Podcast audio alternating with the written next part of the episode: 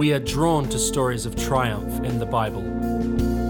It is easy to focus only on them to pump us up.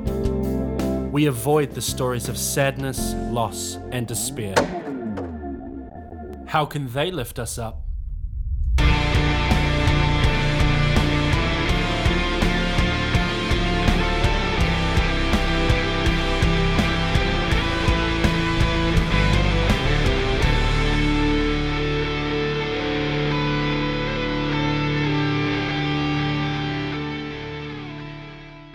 Kia ora, good morning, everybody. I'm not getting old yet, but uh, the nature of this topic, I just feel a little like um, I just needed to sit and rest and, and try to be a little bit more with you on the subject of lament. So um, that's why I'm sitting, se- seated, and uh, I trust that uh, doesn't get in the way of the communication. Lament is a word that we don't talk about much in society. We talk about being sad, but we don't talk about lament. Lament is the ongoing role of grief in our lives. And uh, we live in a society, of course, where no one ever has a bad Facebook page, do they? You know, everybody's living the perfect life so everybody can see and be envious of the life that you lead. Uh, but the reality is that grief is a big part of our lives. And so, what we're going to do today is we're going to begin a series, just four weeks, looking at the subject of lament and how grief and challenge uh, become opportunities for God to invest Himself in our lives in new and fresh ways. So, let me pray, and then we'll begin this talk. Father, I want to thank you that we can open up Scripture and find stories that reflect the completeness of our life experience, the fullness of our life experience, from the joy of what we've just seen today with baptism through to the deepest, darkest grief, which plumbs the imagination of despair. And yet, Lord, your word reflects these experiences for us in an attempt to say this is normal life, even though it's hard. And so, God, we pray that we open up our eyes of understanding today, that our hearts be, be moved by what your word says. In Jesus' name we pray. Amen. You know, the Bible's full of stories, isn't it? And stories are fantastic because they tell us about God's outworking himself in people's lives around the centuries that have gone by. But it also means that it's a book full of feelings because with every story comes an associated feeling, doesn't it? When you read about David slaying Goliath, you feel victorious and you see the little guy overcoming the big guy. Uh, when you hear stories of, of death, of course, that's sad and we experience that grief in that story. And so it goes on. And that's why stories um, make such an impact in our lives. But what we're going to do today is we're going to look at how it is that um, the scriptures gave us an opportunity to see ourselves like looking in a mirror. And when we look at the subject of joy and we look at happiness and we look at resurrection and we look at eternity, we find ourselves sort of leaping into the scriptures going, oh, this is a great experience. I, I can see how it's going to give me hope in a time of, uh, of future trouble, maybe. Uh, but when we look at lament, when we look at sadness, we often are reading scripture and we sort of go past those verses because we're not really sure what to do with them. Especially being Kiwis, especially those brought up of good British stock, where it's all stiff upper lip and tally ho by George, you know, uh, and nothing gets us down. The fascinating thing about being a New Zealander is that uh, within the Maori culture, they have a fantastic way of expressing their grief. If you've ever been on a marae, gone to a tangi, uh, it is an event. It is an emotional event. It takes three days generally, but it's a time there of real grieving, real honesty, real openness, and a real sense in which you can let your guard down and talk about your feelings towards the person who's gone uh, and deceased, that is. And so we have this mixture within New Zealand, and I, and, and I think we're getting better at learning how to express ourselves. I, I, I remember when I was back at secondary school uh, in fourth form, it's year 10 French class, where I should have been learning all my French verbs and nouns. I remember sitting next to a guy, Harry Wallace. Harry was a very keen football player. And I used to have Harry on all the time. I say, Harry, Why do all the football players kiss and cuddle each other every time they get a goal? Come on, Harry.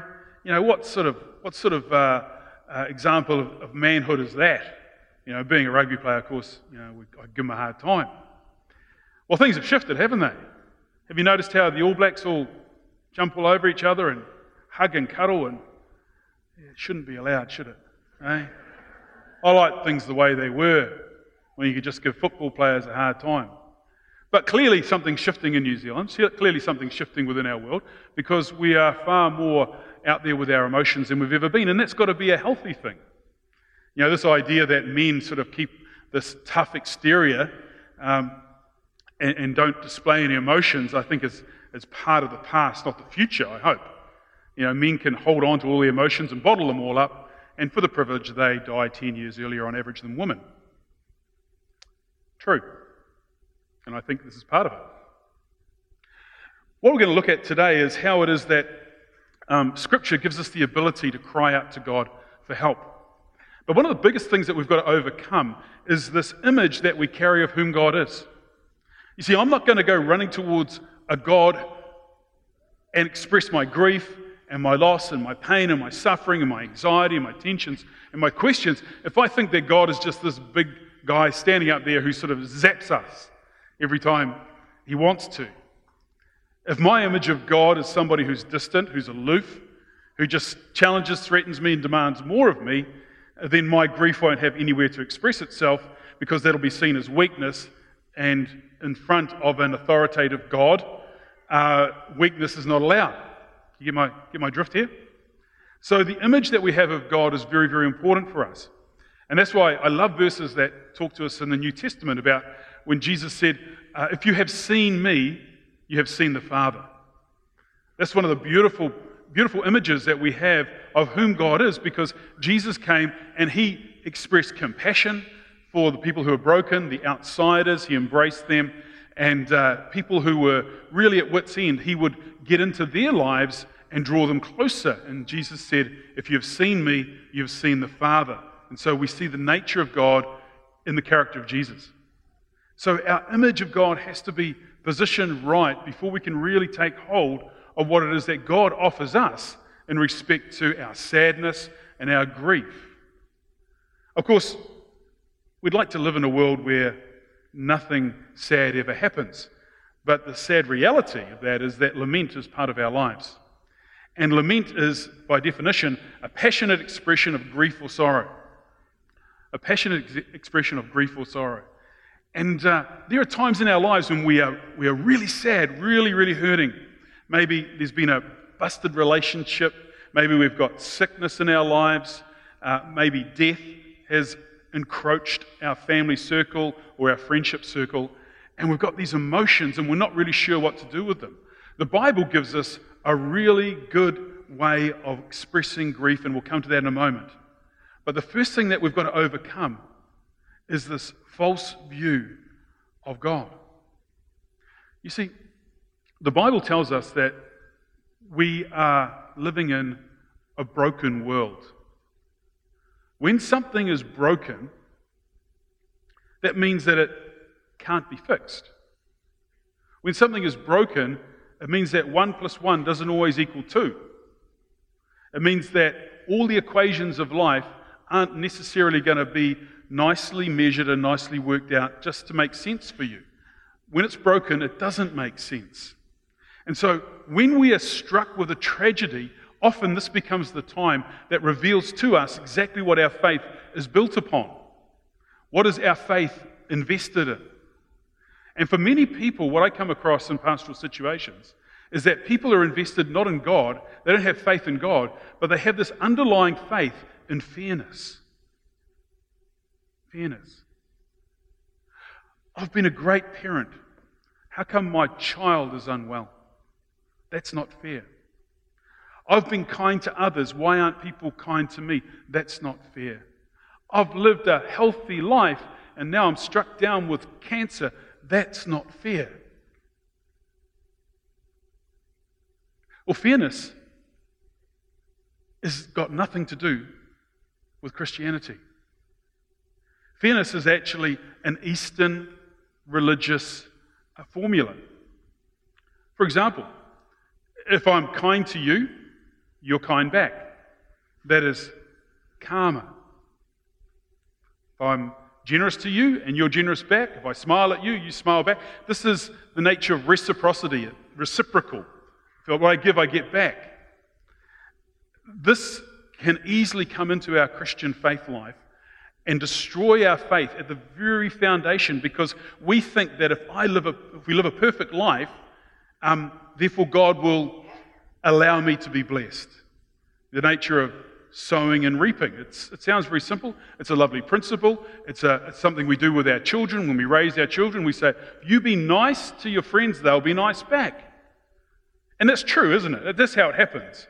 But we can't build a Christian faith upon this because it's overly simplistic.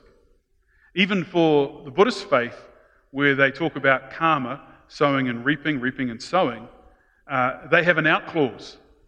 You see, if you give away a lot and you don't get back a lot, if you're generous or if you're kind and it doesn't come back to you, you're simply told that you must have been bad in a former life. So, therefore, this is why this transaction doesn't work. Can you see the out there in in Buddhism.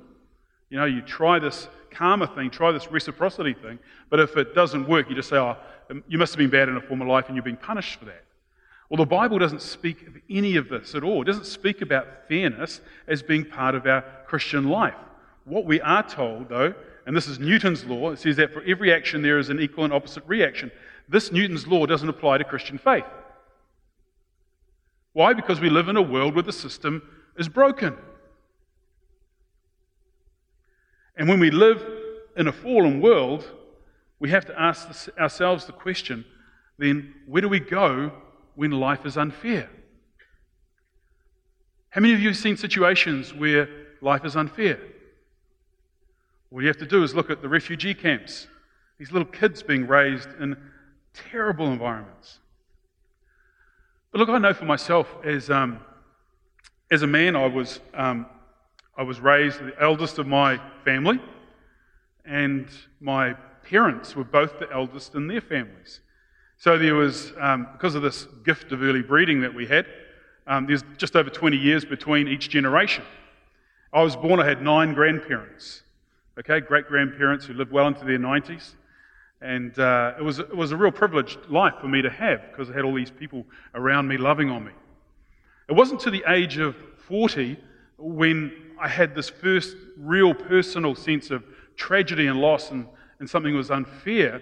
And that was when um, I was sitting at church one Sunday morning and a policeman turned up to tell the Harris family that their father Peter had been killed in a helicopter accident that morning. And Peter had been one of our worship leaders. And uh, he's just the nicest guy. Honestly, if anybody remembers, I see some nods here. He was just the sweetest guy. He'd do anything for everybody, never had a bad word. And, uh, and, and he had four kids all around teenage age. And I was going, this ain't fair. This is just terrible. And, and uh, I can remember when it turned up here, um, the secretary of the church at the time was Rob Perkis. I see Linda's widow over there. Hey, Linda. And Rob, a few years before I turned up here, 23, four years ago, he, um, he contracted Parkinson's disease. And he was this guy, full of faith, full of energy.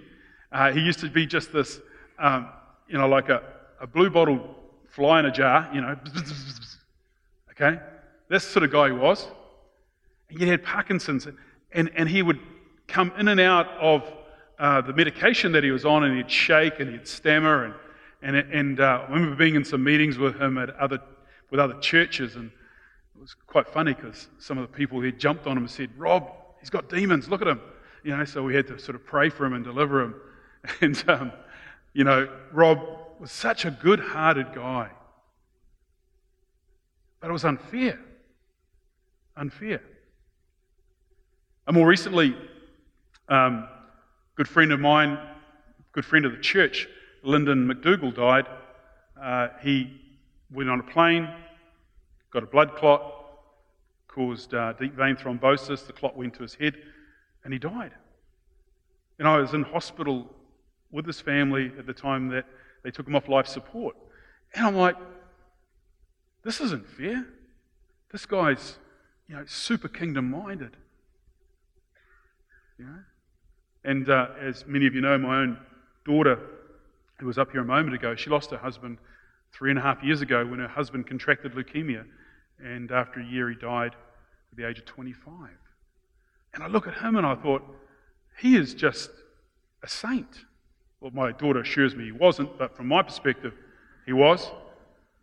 He worked for a Christian mission agency from the time that he had left school. Uh, he, he served the church as a worship leader, did missions, worked with the youth group, did everything right as far as somebody who deserved to be alive and kicking. You know, and then I read about some triple homicidal maniac who's still alive in jail at the age of 90, and you go, well, that's not fair, you know? And so we find ourselves in these stories, and we look at it and we think, if it's about fairness, then fairness doesn't work. And if my faith is all built on fairness, um, it's going to crumble pretty quickly. Because fairness is not what your faith is built upon. But what I want to do is show you a, um, a psalm, the first few verses of a psalm, Psalm 77. And I want you to come to grips with how it is that this person who's writing this psalm is dealing with their emotions of grief. I cried out to God for help. I cried out to God to hear me. When I was in distress, I sought the Lord. At night, I stretched out untiring hands, and I would not be comforted. I remembered you, God and I groaned. I meditated, and my spirit grew faint. You kept my eyes from closing. I was too troubled to speak. I thought about the former days, the years of long ago. I remembered my songs in the night. My heart, my heart meditated, and my spirit asked, Will the Lord reject forever? Will he never show his favor? Has God forgotten to be merciful? Has he in anger withheld his compassion? And I read this and I think, this is a song.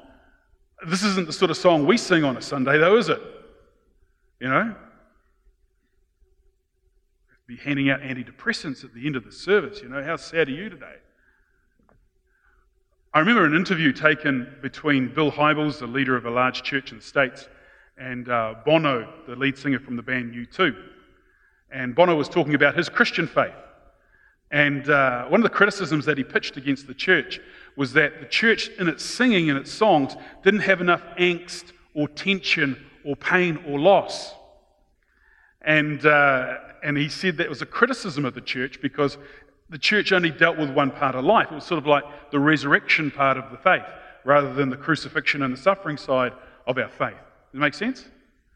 And so, um, so Hybels interviewed Bono upon this basis, and he, you know, he just made this, this statement, and it really caught my attention. And then it got me thinking in the context of the series about lament. I thought, you know, there are, there are modern psalms out there on the airways, aren't there? Songs that talk about grief, songs that talk about sadness.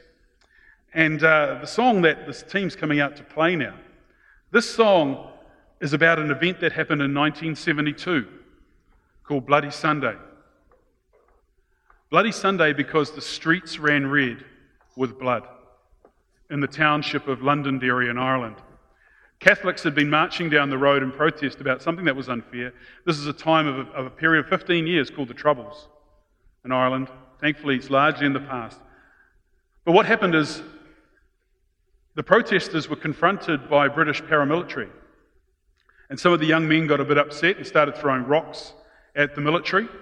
And they lost the plot and they opened fire on the protesters. They wounded 14 and they killed 13 men. And this is known as Bloody Sunday. It's commemorated every, every year. And so, U2, the band, decided that they needed to remember this in the form of a psalm, a song. And if Bloody Sunday had happened, say, two and a half thousand years ago, 3,000 years ago from today, the song that you're going to hear now could well be in our Bible. Because it's a song that reflected the pain and the angst and the anguish and the injustice and the unfairness of the day.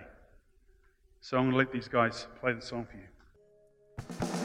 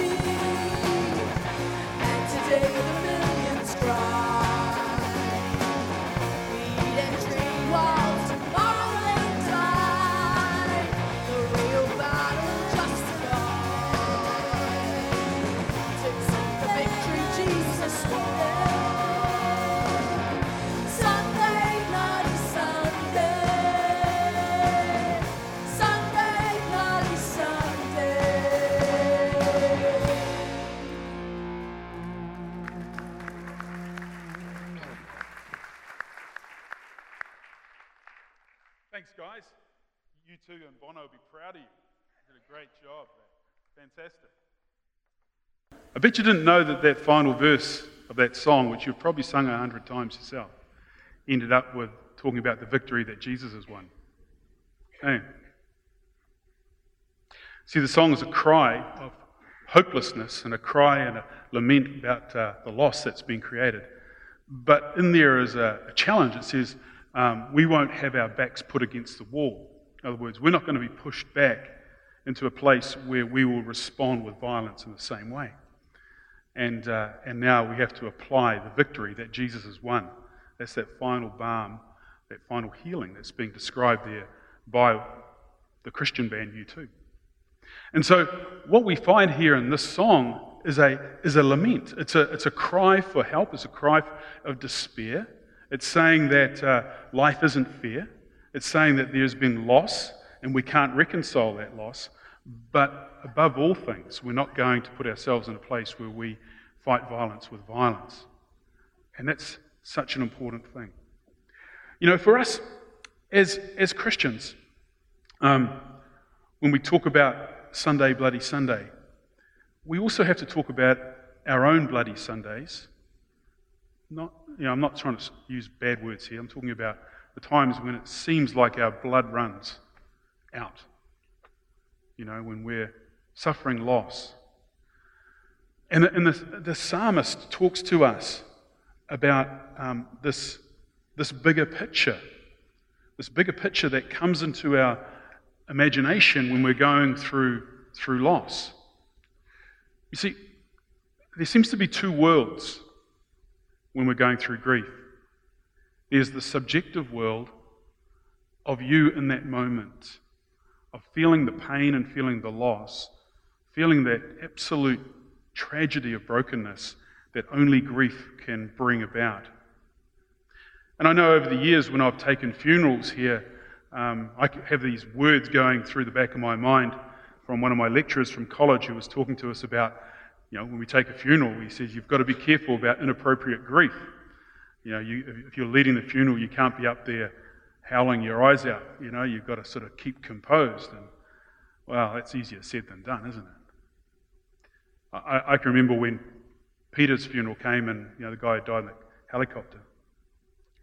And uh, we played the PowerPoint through a couple of hours before uh, the funeral and uh, just got all these pictures of the guy being my friend and my neighbor and his family and his kids.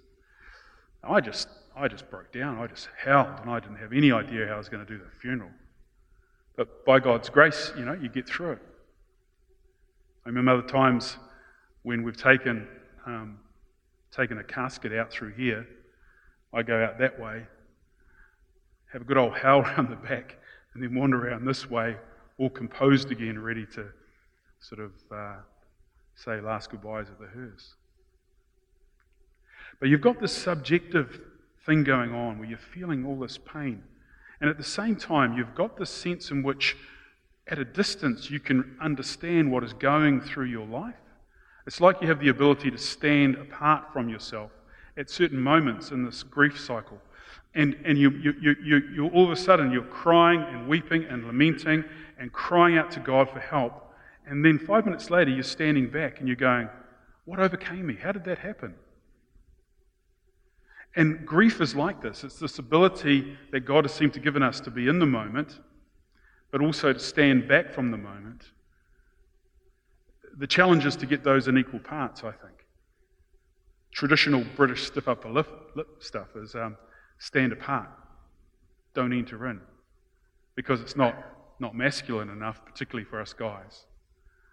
But the Bible tells us in very, very real terms that expressing our grief is a normal human experience. And when Jesus said, You will have life and you'll have it abundantly, he wasn't just talking about your bank account, he was talking about the full understanding of what it means to be human. And we will experience deep, deep despair in our lives. That's, that's normal because if you love deeply, you will grieve deeply. We all want to love deeply. So, therefore, the price of loving is the price of being heard. Let's have a look at what the psalmist says. We've seen this piece before, I just read it to you. Let's go from the middle of the third to last line. Will the Lord reject forever? Will he never show his favor again? Has his unfailing love vanished forever? Has his promise failed for all time? Has God forgotten to be merciful? Has he in anger withheld his compassion? And this is where the psalm seems to finish nine verses. But he is right here in this subjective place of arguing with God and, and sort of pleading with God, saying, This just doesn't seem right.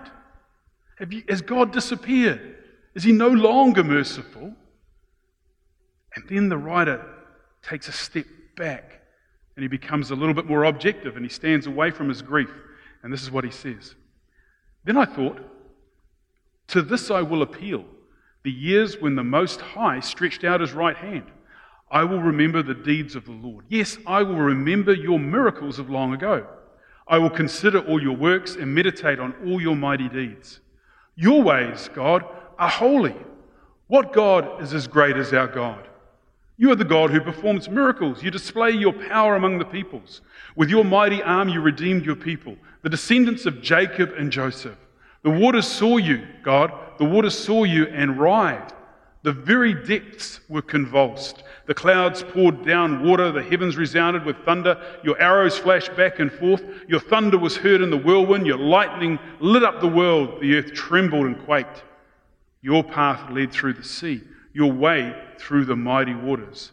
Though your footprints were not seen, you led your people like a flock by the hand of Moses and Aaron. Notice how the writer here has taken a step back from the immediacy of his pain. And he's saying, listen, I've got to stop here. I've got, to, I've got to take a bigger picture. I've got to breathe in deep and remember the bigger story of what God has been like in my life and throughout history. And there the, the writer starts to feel some sort of comfort and, and this is the big thing for today. You've got to remember that faith is beyond fairness. Faith isn't about fairness, faith is about faith in God, not faith in a formula. And fairness is a formula, isn't it? If I do this, you'll do that. That's fair. If I work for you for 40 hours a week, I'll get a decent week's wage. That's fair. But we live in a world that is broken, and Jesus didn't come to fix it in the way of allocating fairness. Remember what he said? The poor will always be with you. That's not fair. That's anything but fair. At the same time, we administer justice and healing and redemption and salvation in lots of different ways because we are Christians, we help others out. But faith is beyond fairness. There was a time in Jesus' life where he was on the shores of Lake Galilee and he was starting to tell the people about how it is that he was going to come to a point in his life where they were going to eat from his body and drink from his blood. Now, we all know that he was referring to communion, you know, the, the body and blood of Christ. But for the first time here, they were going, Oh, this is getting pretty freaky. This guy wants us to eat his body and drink his blood. This is not good. And the scriptures tell us that a whole lot of people, his disciples, not the 12, but his disciples left. They said his teaching is way too hard for us, which is a nice way of saying we don't understand this and we think the guy's lost the plot. And then Jesus turned to his 12 disciples and he said, And are you going to leave me too? But Peter, was always first with the answer. He simply looked at Jesus and said, But who else would we follow? You, Lord, have the words of life. You see, when we're in this subjectivity of pain and grief, we are really wrestling with the sovereignty of God at those times, aren't we? God, how come I feel so bad? How come this loss, which just seems so unfair, is happening to me? And it's in those moments when God turns to us Are, are you going to leave me here now? Are you going to abandon your faith? Well, yes, if it's about if your faith is built on fairness, abandon it because it was never going to survive anyway.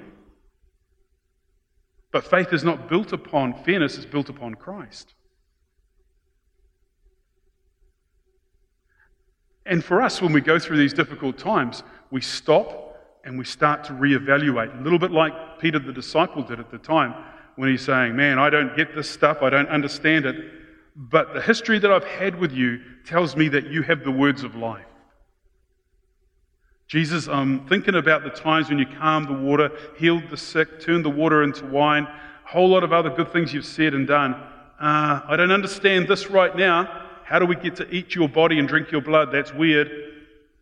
But what I do know is that we've got a pretty good history here going on. And now I'm confused, but that doesn't wipe out what impressed me. Because faith is not built upon fairness, and at some level, not even understanding. I, I still, with my family, say, God, why did you take my son in law home? He was only 25. He was a great kid, great husband. I'll never reconcile that.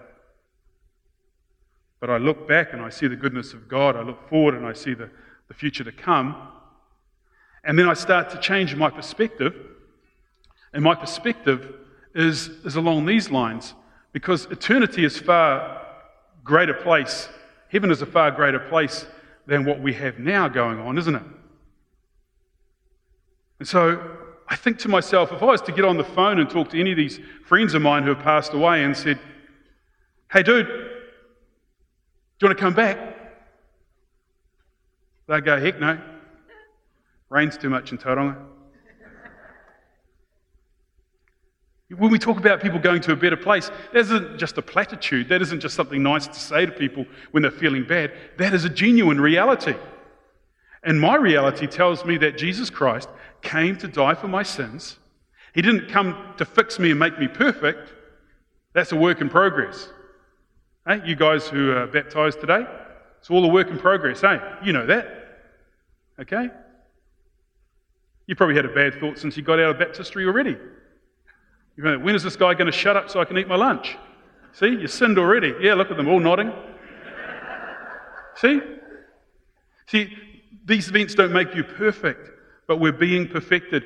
Christ died on the cross to call us to a better life and a greater life, and not to fix it by creating fairness in our world, but to say we can overcome the pain, we can overcome the loss, and because He Himself suffered and died, He identifies with our pain and our loss, and eternity is a greater promise. It's not sitting around waiting until you die to live life, but it's getting on, living with that hope that, that we have about eternal life and the, and the fact that Christ said He'll never forsake us and He'll never leave us. So even in that moment when I'm just a bundle of tears and snot, yeah, you know what I'm talking about. The God who says He'll never leave me or forsake me is right there with me. And I get saved by the fact that I can take an objective look at my own reality at times and, like the psalmist, go, It's Sunday, bloody Sunday right now.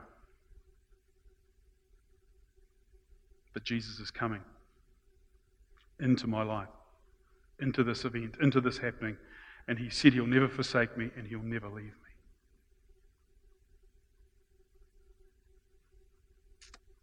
Why don't we stand for prayer?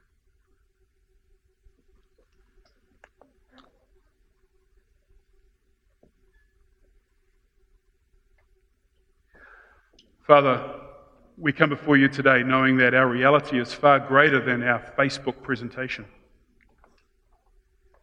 That the pain and loss that we experience in times of trouble are emotions that we often don't know how to process. Somehow, our society hasn't given us room to process these legitimately, and yet your word says, Come to me, all ye burdened and heavy laden, and I will give you rest for your souls. And that means for us, Lord, we have the opportunity to come to you in our grief and be welcomed not by a fierce God with lightning bolts in his hands, but the image of Jesus captures us as the good shepherd who embraces us. And so, God, I just want to pray for folks today who, who feel that somehow along the way they've bound themselves up in knots, emotional knots, because they haven't given themselves permission to be fully human, to have life in all its abundance, including the grief.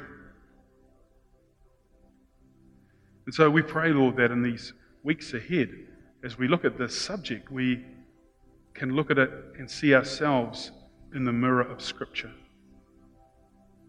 And how it is that our soul is reflected by your word legitimizing our experience, making it normal. And so, Lord, we, we thank you for your scriptures. We thank you for Jesus who came and wept with us. And we thank you for the ability we have as Christians to live that abundant life, the full expression of all the things that we're created to experience. Lord, we thank you for your grace. In Jesus' name. Amen.